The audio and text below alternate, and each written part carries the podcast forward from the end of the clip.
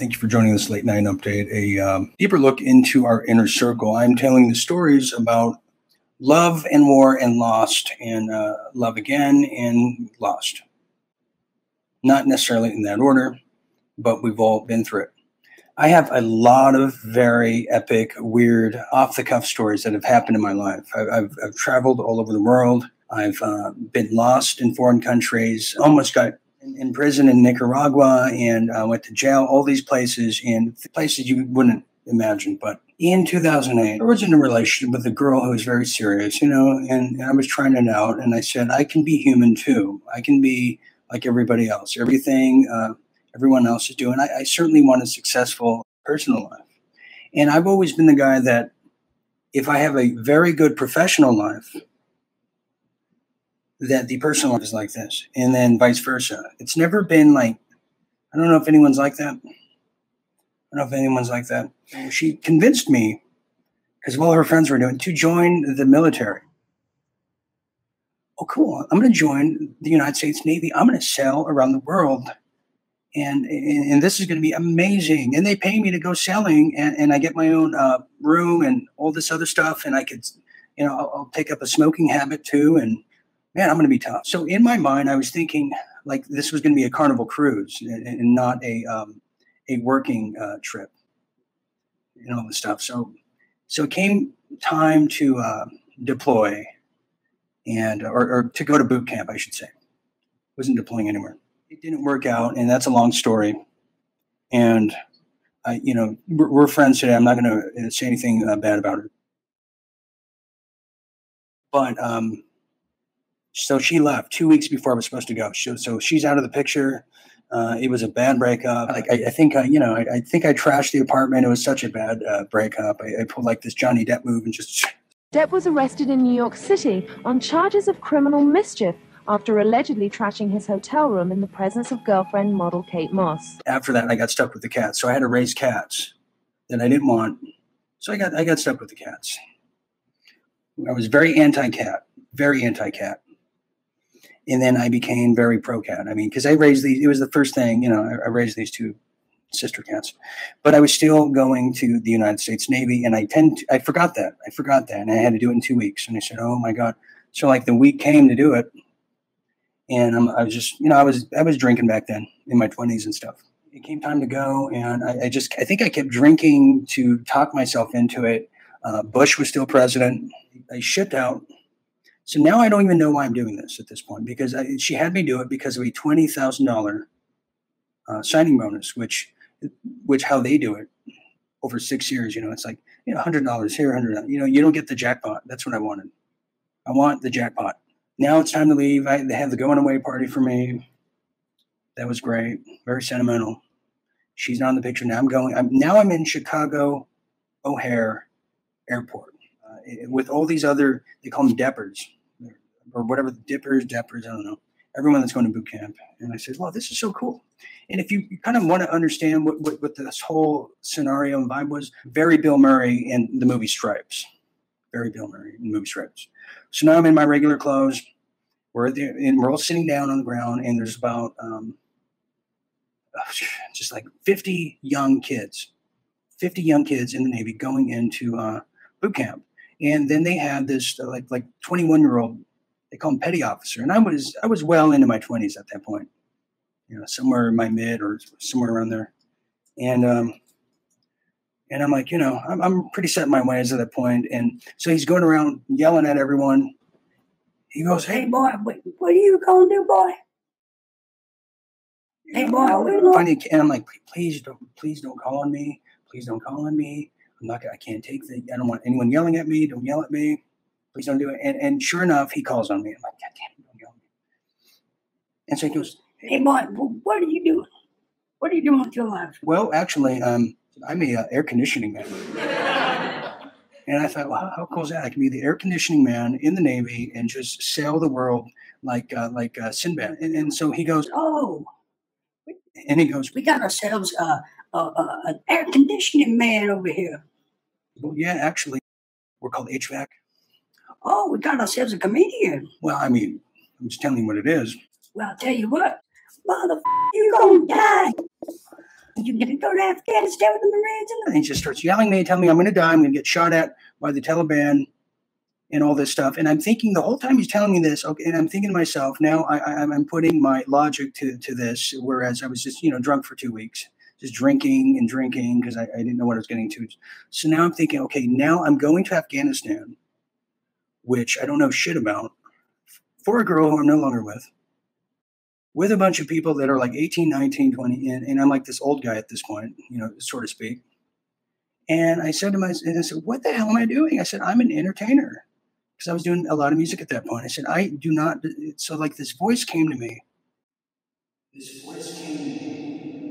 You were meant to do very big things. The, the voice of uh, the deity came, and um, so I told the kid next to me, and I said, "Hey, man, we got to get out of here. This is not for us. This is not for us." So it was really that scene out of Stripes from Bill Murray, and I said to him, "We got to go." And he said, No, no, no, no, no. "He's like 19." Just shit through it. No, because we had to have our heads down. I gotta go. I, I got things to do. Uh, it was nice knowing you. I take my bag uh, with all my clothes in it, and they go, "I have to use the bathroom." Sit your ass down. You're not taking that bag nowhere. Yeah, and they do sound like Foghorn Leghorn from the cartoon. That's just not me ad libbing. They really do sound like Foghorn Leghorn. So now I'm like, oh, great. I can't take all my clothes and all my necessities in the bag. So I have to use whatever has. So I had like two shirts and a, like a little sweater. And I go to the restroom and I said, okay, I'm going to undo this, part my hair this way. And I walk out of the restroom. They'd even see me, one of these things. And I, and I walk out and I get into a cab in Chicago, at Chicago O'Hare Airport, 2008. And I get in there and I told the guy, like just like you've seen in all the films, I said, Just go. Take me downtown, I don't care where. Get me out of here. and I escaped. I escaped, and I felt like I escaped Alcatraz. It was the weirdest, most re- uh, relieving feeling uh, ever. Almost like a, a kidney stone, I would imagine. Just you had this kidney stone of, of going to Afghanistan, uh, getting shot at by the Taliban, but yet wanting to kill the petty officer who's yelling at me. That's the logic in my head. Like I would be getting shot at by by the Taliban, but my whole focus was how am I going to shoot this guy? Forget the towel heads. I want to shoot this guy. So I knew I couldn't be there, and I knew I had bigger things to do. So he drops me off. He drops me off in uh, downtown Chicago. Um, I think I believe it was the Hard Rock Cafe or, or the uh, House of Blues and all that. And mind you, it's three days before Thanksgiving, one of my favorite holidays because I love pumpkin pie, and that's how I um, value and measure my holidays that I'd like, depending what I'm eating. That's the typical American way. So I get off and, and I go into the uh, the Hard Rock Cafe, and it's a free concert for a band called Shiny Toy Guns. You know? So I go in there and I meet I meet somebody, and uh, they gave me shelter. I don't know what it was. The first time in Chicago, I'm in a place called because I was asked to leave the next morning. That's so so now I, I'm wandering around in a cold ass winter vortex in Chicago in Boys Town. I didn't know what Boys Town was. I didn't know what Boys Town was.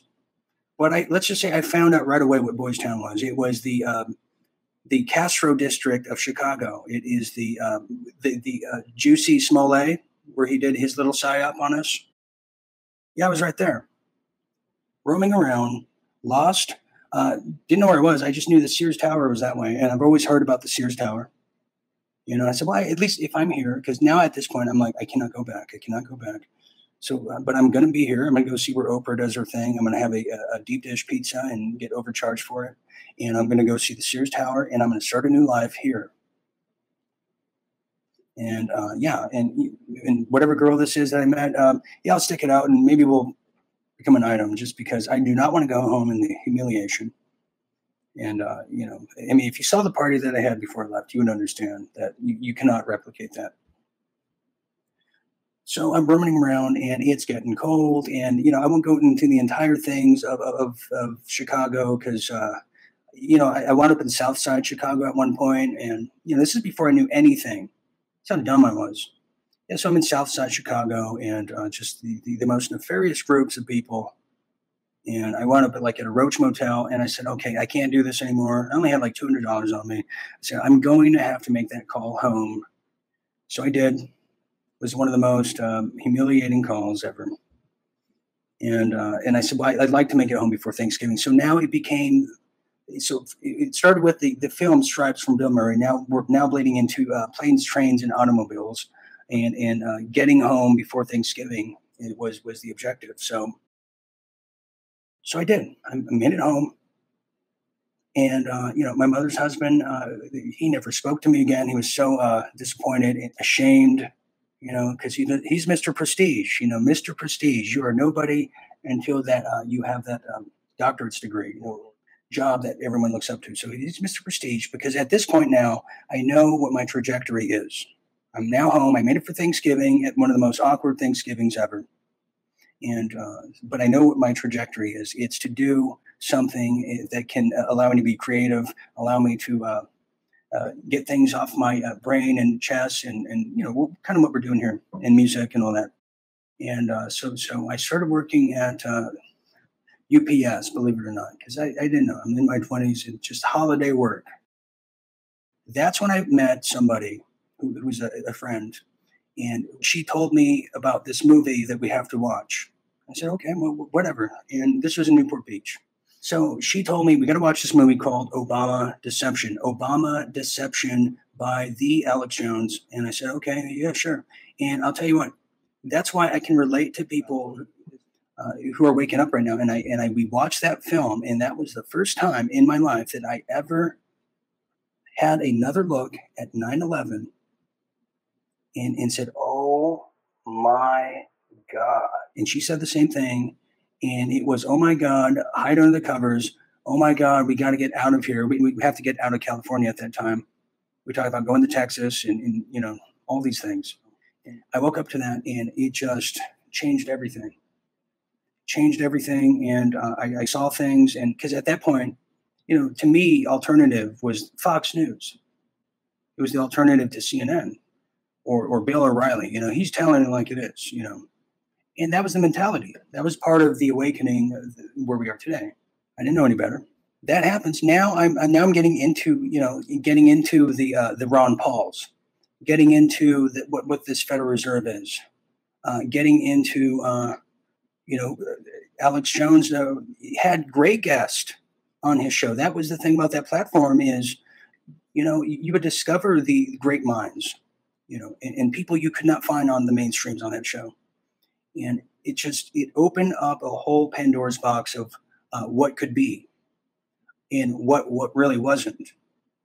And what might happen in the future from people that are trying to enslave the world. I, I understood it. I learned the art- articulation of it. I learned what the military was really being used for, and just everything from from shots to and all these things.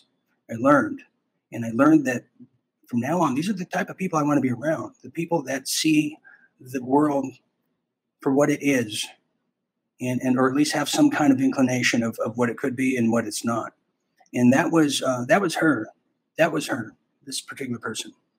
Lisa, it is quite a story of great proportion of uh, how I turned into the um, unusual uh, person I am today. But that moment of waking up. So continuing here, so now I'm, I'm back from this uh, big Navy thing, right? You know, and I supported the the efforts of the military and all these things from what I knew there was no me uh, going and researching where I was from. There was never people like this in my circle. So I, I didn't know what I don't know. I, have now escaped the Navy, thank God, because somebody was going to die. Um, it could have been me. I could have been chasing the dragon too. I'm well aware of that. Uh, so now I'm back, and this girl woke me up. This girl, and I, I've known her for a few years at that point. So then we lose touch then we lose touch and I go my own way and I'm getting into the uh, music thing. And uh, again, now I'm starting to play Hollywood and now I'm doing everything grandiose at that point. Uh, there, there was no, you know, small step. Uh, why don't I go to trade school? Why don't I just stick it out in college? I no, I'm, I'm leapfrogging to uh, the top at that point because I knew subconsciously my grandparents who who um, adopted me were were much older than uh, I want to say maybe people's grandparents. You know, we're talking born in the 20s, so I knew I had to do something big so they can see it and appreciate it and um, enjoy it with me.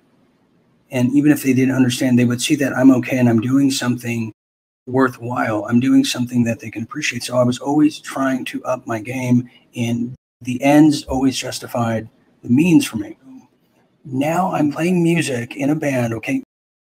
At this point in time in the music business, so 2010, I see things changing.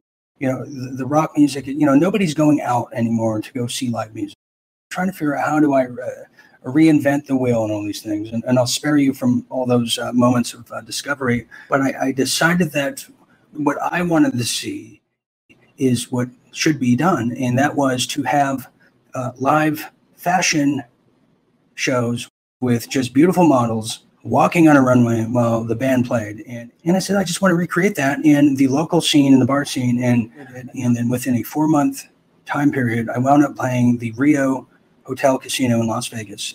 It's like my like real big first show. To playing, you know, the House of Blues in Hollywood, LA, and then I even made it all the way up to Olympia Arena in London for the Great British Tattoo Show. So all these things, what an experience this is. I mean, not many people can say they were on the rooftop of the Rio Hotel in Vegas and get approached by Master P and his people and asked me if I would do a birthday fashion show for his son. I guess his son was, I forgot his little Bow Wow. And in my hearts of hearts, I wanted to say, hell no, get the hell away from me. In reality, I knew that the edge of the hotel was just yay yonder, and they could be holding me upside down, uh, threatening to drop me like vanilla ice, uh, you know, like it happened to him. So I said, "Oh, no problem. You just tell me when. We'll, we'll get it done." You know, so I again, I wasn't a fashion designer. I was not um, any of that, but I was. I love the event. It's to me the event and the thrill of anything could go wrong at any time is uh, very exciting to me, and and I think that's what I get to to this day. I, I love the fact the risk and controlling the risk. I get off on that so. So I'm doing all this stuff. I'm doing it. I'm doing it. I'm doing it. And I even go all the way to uh, London Fashion Week in 2012. I wound up moving to Liverpool, England, if you can imagine, and moving in with my aunt, who literally looks and sounds like Mrs. Doubtfire. And I'm not even kidding. She, I mean, when she would tell me help is on the way, I could not help myself. so I get there now. Now I'm in England, and I'm just like I'm, i have to hurry to to fulfill this dream to show my grandparents that I am doing something on a grand global scale at this point. So now I'm in London Fashion Week. Wow. All right, and literally the people that go to London Fashion Week, I don't know if you've seen, heard about it, been. So it, it's by you know right in the heart of uh, London you know, right in the heart of uh, Somerset House, Piccadilly Circus, all that stuff. And the people that go to these things, uh, you thought it was a joke. You thought it was a joke, but they really look like they are from Zoolander. The, the most oddest clothes, the weirdest uh, hats, the, you know, the, the look, especially the German ones. The German uh, fashion people are literally from like inner earth. You're like, that that's fashion? I mean, that, that looks like you uh, just crawled out of a, a moon rock from Mars. I was representing the band and the brand name, and I was trying to get a show there. And uh, you know, I had meetings with the biggest PR people in London, and they were the PR people for Gordon Ramsay. And so you go in their office, you see Gordon Ramsay on, on a big picture, just him screaming. And uh, oddly enough, it was uh, for a brand called Pretty Green from Liam Gallagher of Oasis. Uh, they wanted to do a show with me. So now I'm literally sitting at the uh, table here, uh, and, and I have people looking at me like I am literally the the king of fashion I had uh, His and Hers magazine UK do spreads on me. I was just on the covers of these things. I was not six foot four, six foot five, and uh, but you know, I certainly tried one time, and I hope to God nobody finds that runway uh, footage. It was really bad, really bad. It just uh, okay. So this is all working out. I'm trying to do it, and I'm trying. And then the girl that woke me up, she's doing her thing now. Now she's in a band and every time there's something good going on for her uh, and things are positive for her, I'm an afterthought. I am a thumbprint on a skyscraper. I am what uh, what Jesus is for people that go to prison for a long time. I am to her, meaning I'm not discovered until you are literally uh, uh on in the gutter on your last leg and in a, a Turkish prison, where that's where I hang out. So you know this is where this girl finds me, and this happens uh, in like three four year reciprocals, just on and on and on. It's like the worst um, romantic comedy horror movie ever made. Eh? Yeah, so they're uh, in England on top of the world, looking down on creation, going up and down the the uh, small country of England, which was a very different country eight years ago. Living in Liverpool, and then uh, so now I get back to Liverpool, and my my my wonderful Mrs. Doubtfire inspired aunt tells me, "Oh, oh, Dean, yeah, it's not part of the bargain. You, you, you have to go. I'd love to have you, love, but I've got to watch Emmerdale. I got to watch it nightly." and you, you you're just getting in the way of my friends that want to come over. So she tells me I have to go. After she told me to move there and then like teach music for this center that she bought with my my dead uncle's money. But now I have to go. And I have to go because of the following because after my uncle died, she got into online dating and she's like in her 70s at this point. So she was having random men come to her house and have a good time with her. And then just, she would just, you know, like whistle next. So that house that I was in was a, a quasi brothel that I was in the way of, unbeknownst to me. And I cannot tell you how disturbing that was. How disturbing.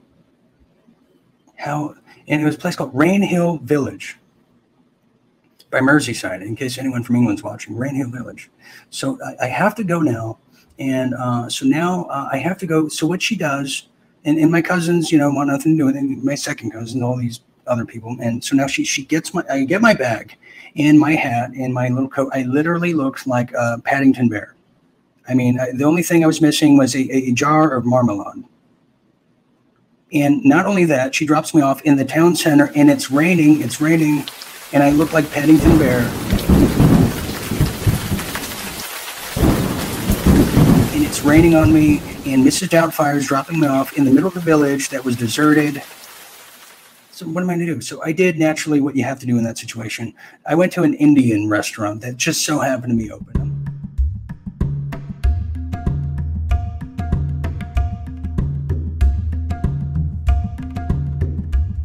Sir, are you are you ready for your table? You ready to eat? Oh no, I, I'm waiting for someone. It's raining outside. What am I going to do? stand there with my briefcase and my umbrella and my jar of marmalade. So I said, no, no, no, no. Sir, sir. Just wait. Sir, are you ready? Wait. And you know they have the weird, they have the honest names. His name was uh, like Peter Johnson. It's never, you know, their, their birth name. I said, uh, Mr. Johnson, please wait. So now I'm going in this Indian store. I said, okay, what am I going to do? I'm in a foreign country. I don't have cell phones or mobiles. Uh, I, I, look like a, a cartoon bear, stuffed animal, whatever and I'm in an Indian uh, restaurant. I do not like Indian food whatsoever. So, uh, to make a long story short, I, I wound up roaming through uh, Liverpool and all these things, staying at um, hostels and meeting all kinds of people. I found out what a hen party was. Uh, there's no hens involved. It's actually uh, women who get married. It's a like a bachelor party that I invited myself to, and I was just roaming, roaming. And I'll tell you what, that's why I have a lot of affection and uh, for the north of England and particularly uh, Liverpool, is some of the, the greatest and warmest people I've ever met in my life, and the nicest people that just want to get to know you, live in the places that I've been to in, in England. Really, really, just down earth. And uh, I just loved it. And the beer was amazing. I mean, I was drinking a lot of beer and, and, and eating a lot of, uh, what was I, a lot of, you know, sausage rolls and meat pies and crisps. I mean, it's like I've never eaten before. I was just eating everything I could. I was just consuming the culture through the vehicle of food. And now I'm lost in this culture and I'm lost in Liverpool and I'm lost uh, from ever getting home. And I'm just so childlike. Even when customs, when I arrived there, they asked me how long was I staying. I said, oh, I don't know. At that time, I thought I could stay forever. I mean, because my, my aunt, you know, this is how stupid I was. Stupid. I'm actually ashamed of myself the more I tell these stories. I have to get home. I get to Manchester I take a cab from Manchester, and if you've never seen people from Manchester, they um, they have, they have a lot of tattoos. Some of them uh, they love Las Vegas. Uh, they have a leftover mullet from the '80s. Some of them do, and they have a, a real affection for um, Florida for some reason. They buy houses there. So the, these particular British people, and he said, and so he takes me to the airport, and uh, and I said, finally, I'm going home, and I bought a ticket, and I, it was a steal from Manchester to L.A I got a $300 ticket. And I said, "Good. I'm getting. I'm give me the Jack Daniels. The bar's officially open. I'm going home, and I'm so sick of Mrs. Doubtfire ruining my life, dropping me off in the rain next to a puddle. So when the, the, the car comes, the puddle just splashes me like like you've seen, and that happened. And then when it did happen, I couldn't believe it was happening. It was so cliche, but it happened. So now I'm at the airport and, uh, and, I'm getting ready to go. And then as I, it's about like four or five in the morning, I'm getting on the uh, plane. I'm ready to, and I realized something. I said, "Oh dear God, I'm a complete idiot." And I'm drunk right now, and there's not much I can do about it. I accidentally purchased a uh, plane ticket from Manchester, New Hampshire to Los Angeles, not Manchester, England. So now I'm extremely screwed in the middle of nowhere and I, I am extremely drunk because I got really drunk at that airport. I got so drunk I was buying people in the terminal shots of Jack Daniels that didn't even want to drink. So I saw I was threatening people to drink with me. You ever get that? You ever get that uh, that way where you start threatening people like you're going to drink with me, or there's going to be hell. So now I say, what the hell am I going to do? I'm awake to the world. I got a girl that may or may not want to have anything to do with me that, that was awakened with me in them, all these things. And I'll tell you what, I, I managed to talk to Egyptian Airlines. And I told them that uh, there was a mistake in the uh, ticket and it was their fault. But uh, then I said, well, to be honest, it might have been the French. For some reason, I had an idea that the Egyptian Airlines had some kind of rivalry with the uh, French airline. And uh, long and behold, they did actually. And so they, I said, just give me a flight out of here. I, and then they said the only flight they had available was a flight from Manchester, England to Costa Rica, San Jose, Costa Rica. And I said, okay, well, I don't really have summer clothes and I wasn't planning on this, but that's closer to LA, so I'll take it. So now I'm on Egyptian Airlines, sitting next to Baghdadi and his uh, five kids, all in backpacks, and uh, uh, uh his wife, who you just saw the eyelashes of. And I'm sitting on this plane with them and you know, I don't know what it is too. Has deodorant not been discovered in, in these regions of the world? I mean, uh, my God, there was not a, a clothespin that could have just prevented the the uh, leakage uh, now going into my pores. And with my Jack Daniels uh, soaked body, intoxicated body, imagine that scene. Yeah, England has a lot of uh, unusual imams. Usual. So I get to Costa Rica and, and I'm still on the kind of the high of oh, I just did London Fashion Week and all this stuff. I get to Costa Rica and uh, I didn't know. So I, I, had a friend who had a friend by the beach, and they said, "Get to this place by the beach, mind the crocodiles, and you should be okay." And I said, "Well, what the hell is this? Indiana Jones? You're going to give me the map and the legend?" Do I got to swing there from a vine? Is, is, is there an old man I'm supposed to meet uh, at the uh, top of the uh, mountain? You know all these things. I just i'm trying to get home. I've been on the weirdest journey of my life that started in chicago that had me in the depths of a piccadilly circus that has uh, sat me next to the bin laden family on the uh, egyptian airlines. By the way they don't tip. Very cheap. Now i'm in costa rica uh, dressed as paddington bear uh, where it's hotter than hell. Um, i haven't used spanish in years. It took two, a total of four years of it, two in high school, two in college, and it did it meant absolutely nothing because I've never used it and I forgot it all, and I never paid attention when I was in the class. And, and so now I'm in Costa Rica, and I said, what am I going to do? So I wound up living like uh, in a, a, little hut, uh, living off coconuts, and chopping them with a machete, uh, and uh, potatoes and lime, and waiting on money transfers that were impossible to get and uh, just swimming and just. I said, I, I, think I might be stuck here for the rest of my life, living on an island like an like a like Gilligan's Island, like a castaway. And uh, and I did it. So I was like there for three weeks, and and I'll tell you, um, Beach. If you have never been to Costa Rica, Jaco Beach, uh, which it's kind of changed. There's a lot of prostitutes now, but there wasn't as many uh, back then, from what I hear. So that happened, and, and one, so make a long story short, or to make a long story not as long because it's been long and, and you've been so gracious. Uh, I wound up going back to uh, you know L.A. as people see it, but Orange County, and thank God I did. And I didn't know what I was going to do, but uh, I said this has been an experience, and it was 2012. It was the um, the Mayan calendar, everything, everything. You know, the the Ron Paul, all that stuff, all that stuff. And I said, what am I going to do? And I'll tell you what happened is the following months going into 13, that was the game changer. And uh, I lost it. I, I got sued by VH1 Okay, I got sued by VH1's Fashion Rocks to uh, take my show. My show is called Fashion Rock Show. similar concept, but whatever. And uh, they, they're going to take me to federal court in New York.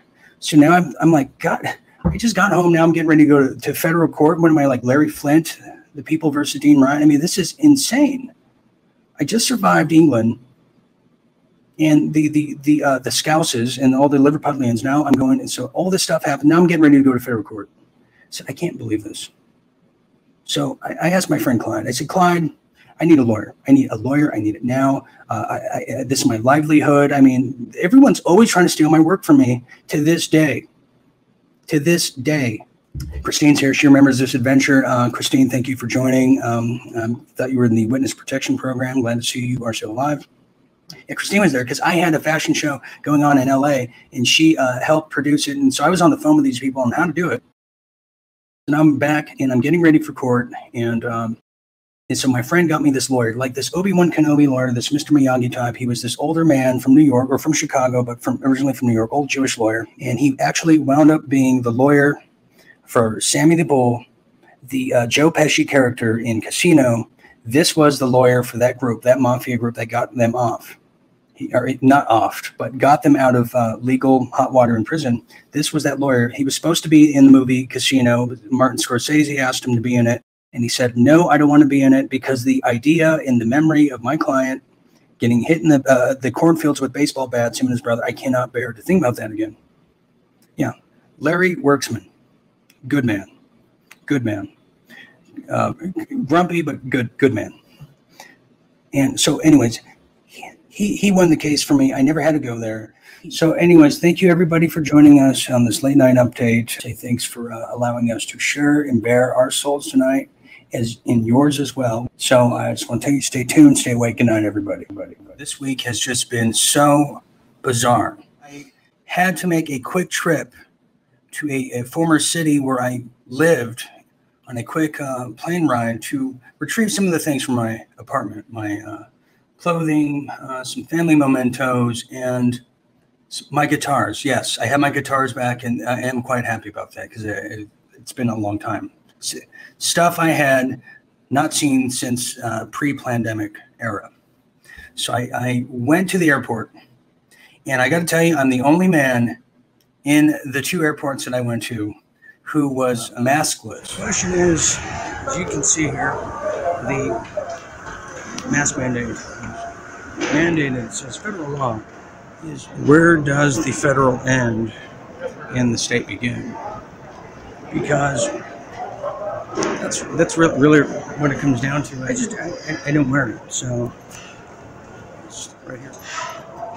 The biggest and vast amounts of lemmings. Look at this. Look at this.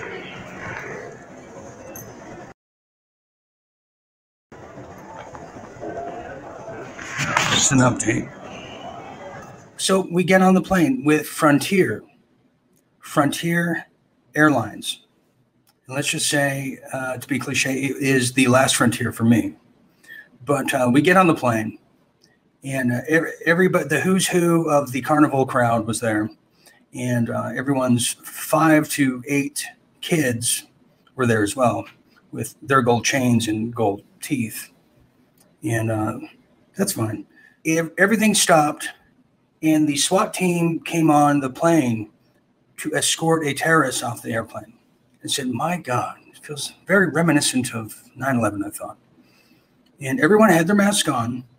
And the uh, HBIC, the head something in charge, who's also a CDC undercover uh, physician and just happens to work as a uh, stewardess on the side. Uh, she made sure that she got the measurements with the protractors out to make sure my mask. And I said, and I and I made sure I said, I said, thank you, doctor. Thank you for your uh, wonderful resilience and bravery in being on the front line, uh, making sure us prisoners have our mask on. Thank you very much. Oh no, she wasn't having any of that. You were not allowed to talk back to the to the head physician in charge there for Frontier Airlines uh, Medical Center. But whatever, I said, you know, I'll, I'll bite my tongue for a change. And I sat down, and then that's when the SWAT team came to escort the terrorists out. Now you may be asking yourself, Dean, you were on a, a plane with a, a, terrorist, and she, this person had a, a weapon of war or a bomb or something. Worse, worse this terrorist on the plane with us didn't have her mask on properly and put our lives in danger. And I said, Oh, God, what is she thinking? I held my breath for a good 30 seconds until she was off the plane. And naturally, being part of the collective, being part of the uh, the very dumbed down, low IQ'd, Cheeto fingers, government cheese collective, they began to clap and cheer and, and scoff at this terrorist for not complying with the not the laws uh, with the corporate terms and services of our new constitution our new magna carta called the corporate terms and service policies because we live in a world made of apps ran by terms and services. Uh, probably will be the name of my new book once I write one. She, everyone's scoffing at her. Uh, you know, I wanted to be the wild hair of the bunch. I wanted to be the red-headed stepchild. And I said, guys, wait a minute, wait a minute. Why are we scoffing and, and not jeering at the airlines for adopting the uh, most ridiculous, laziest narrative uh, known to man, which is this uh, virus from a bat that loved us? Why, why are we, why are we um, scouring and scoffing at the individual? No one had an answer. So then I get to a point where I start answering my own questions, like uh, you know any lawyer. Oh, it's because we've never heard this kind of talk. You know, I, so I really dumbed down my talk. Anyways, we take off, and about 20 minutes left in the flight. I, am just so you know, I, I did an all nighter Sunday into Monday morning working on a special because I knew I was going to miss Monday here at class and I wanted to play it. But so I worked all night. I was, you know, I'm tired. I, I probably should have eaten more that morning and didn't eat much, but whatever. About 15, 20 minutes in the flight, I am feeling nauseous, like car sick, nauseous, but like car sick plus seasick and everything sick. And I had the uh, slave mask over my beak very hard to breathe. I, I felt like I was breathing a, a Chinese man's foot from Beijing. You could just smell it because, you know, they use them to mop the floors there. So I was smelling Xi Jinping's feet. I said, oh, God, this is terrible. Gym socks smell better. And by the way, I'm getting some because the turbulence is just out of control. And so, you know, every time you hear turbulence, you're like, okay, this is how I'm going to die. Okay, let's see. Who am I going to think about before I die? You know, so you, so you go through the Rolodex of people you want to think about and wish them well. So now I'm hunched over. And the one time, the one time I'm ready to use the hurling bag, the throw up vomit bag that they all promote, you know, where they get the seatbelts and they do the whole procedure, the ceremonial thing. And, you know, exits that way, and then here's the lunch bag in case you vomit. The one time I need it, it's not there. I said, damn it, just my luck. So they expect me to vomit inside my mask and then put it, you know, just back in. So I said, I can't do this. I'm getting clammy. I'm getting really cold. I, am about to pass out. I have two, uh, I think they were from Brazil. So they understand all the signals and hands and English I was saying about, you know, I'm, I'm about to throw up, please. So, anyways, I get up, I go to the back uh, to the bathroom, to the laboratory. And I'm like, I have to rush. And here we have the prison guard, AKA the prison attendant, saying, Sir, you put that mask on right now. You put that on, you know, you, know, you put it on. Or you're, you know, we're going to call your parent. You know, it's like I'm back in high school, like for dangerous minds, like, you know, for San Quentin University. And I'm like, okay, I don't care what he says. I'm about to vomit. And, and, and it's just, it's, it's coming.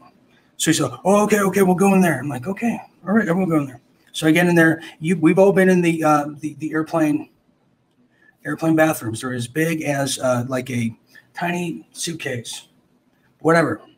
Vomiting, and it's just imagine being in a cage and it's just rattling even more so than where it was on your seat, but now times like 50, plus the aromas, whatever was there. So that's even knocking me out a little bit more and then causing more. It's like a vicious cycle of turbulence, shaking, stress from the prison guard right outside the door, the uh, the unbelievable, undescribable, nasty aromas from Frontier, and uh, just the, the, the stress of it all.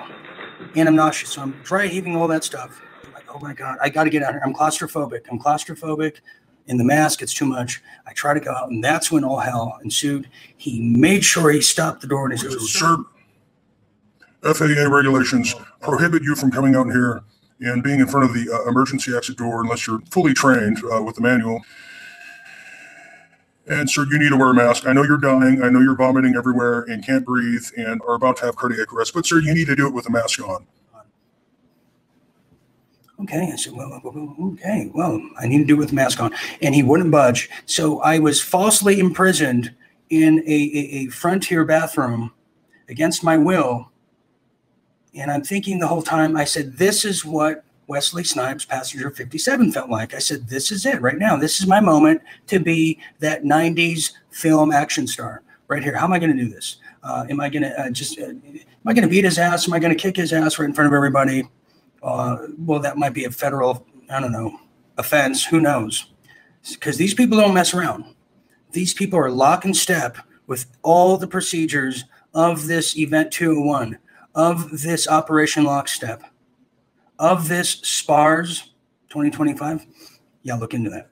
They called security on me, and this all is in line with what so many Americans, so many people around the world are experiencing.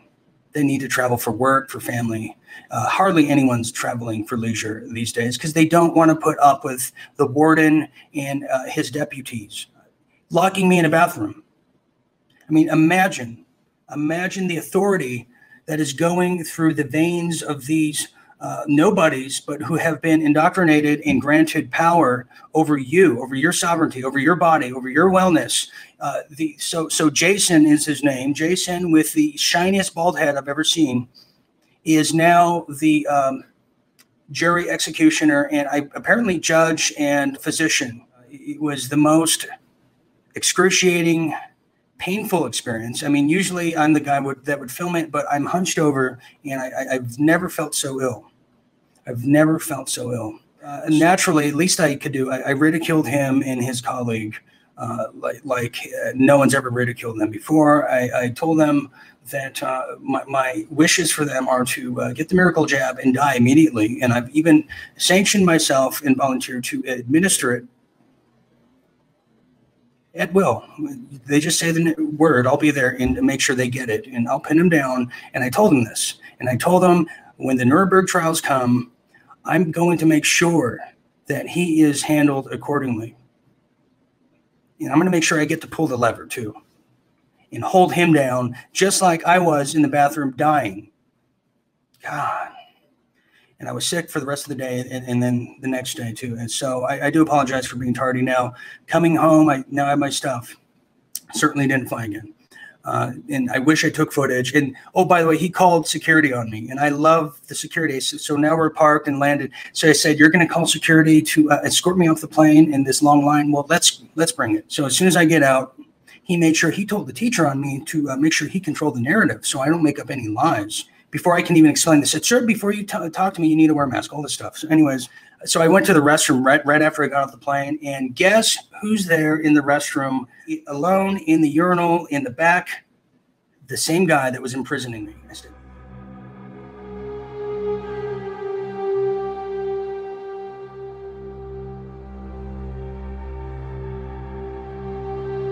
This is poetic justice. Oh, yeah. So he's doing his business. I walk right up behind him. I said, Well, well. Look who's here. Just you and I.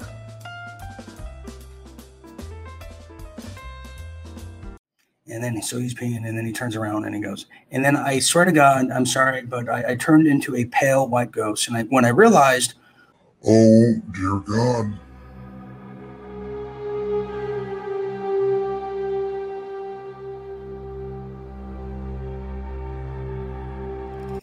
This is completely someone else, and I said, I, I said, I really want to apologize. I, I know this is not going to sound believable. I really thought you were someone else, the, the flight attendant, and and I tried to explain it, and it just kept getting worse and worse and worse. So, you know, sometimes poetic justice comes months and months, sometimes never at all. But um,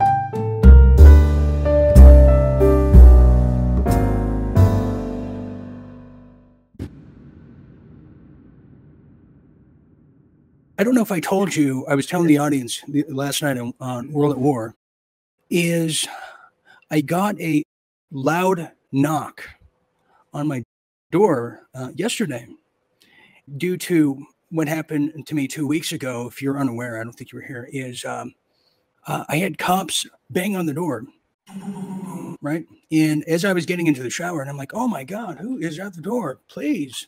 I didn't order a pizza or anything but it was the cops. You know, a cop knock when you hear one. Yeah. And because uh, it was before a show, and I got I was I was a little angry before the show, and I was having a discussion on the phone. Apparently, I was a little louder than I thought, and it's probably due to the new earbuds. And so they said we got complaint of a, a domestic uh, violence uh, happening here, and I'm thinking, here? Wait, who else is here? It's like, yeah, what what am I doing? Hurting Yeah. myself? I said, see, shadow boxing again. Yeah, hurting myself. And it was the, the weirdest thing because I, I was like in a, I didn't have any you know, available towels. So I had like this, I don't know, the size, like a sample towel that's, you know, yay long. And I'm like, you know. Exactly. A, a napkin, yes. And they did the typical cop thing where they're, um, are you sure no one's here? Then what are these things? Where are you Are you sure no one's Yeah. here? I'm like, okay, okay. I, I think I took uh, criminal uh, justice as well, you know, for, for a summer. Okay. And he was doing his little, you know, mind games and, you know, he had cauliflower ears because, you know, cops are MMA fighters these days. So, net, so that happened. So what took place yesterday, I got the, boop, boop, boop, boop, boop, boop, and I'm like, oh, what, what do they want again? Uh, who- okay. What, what, what seems to be happening here?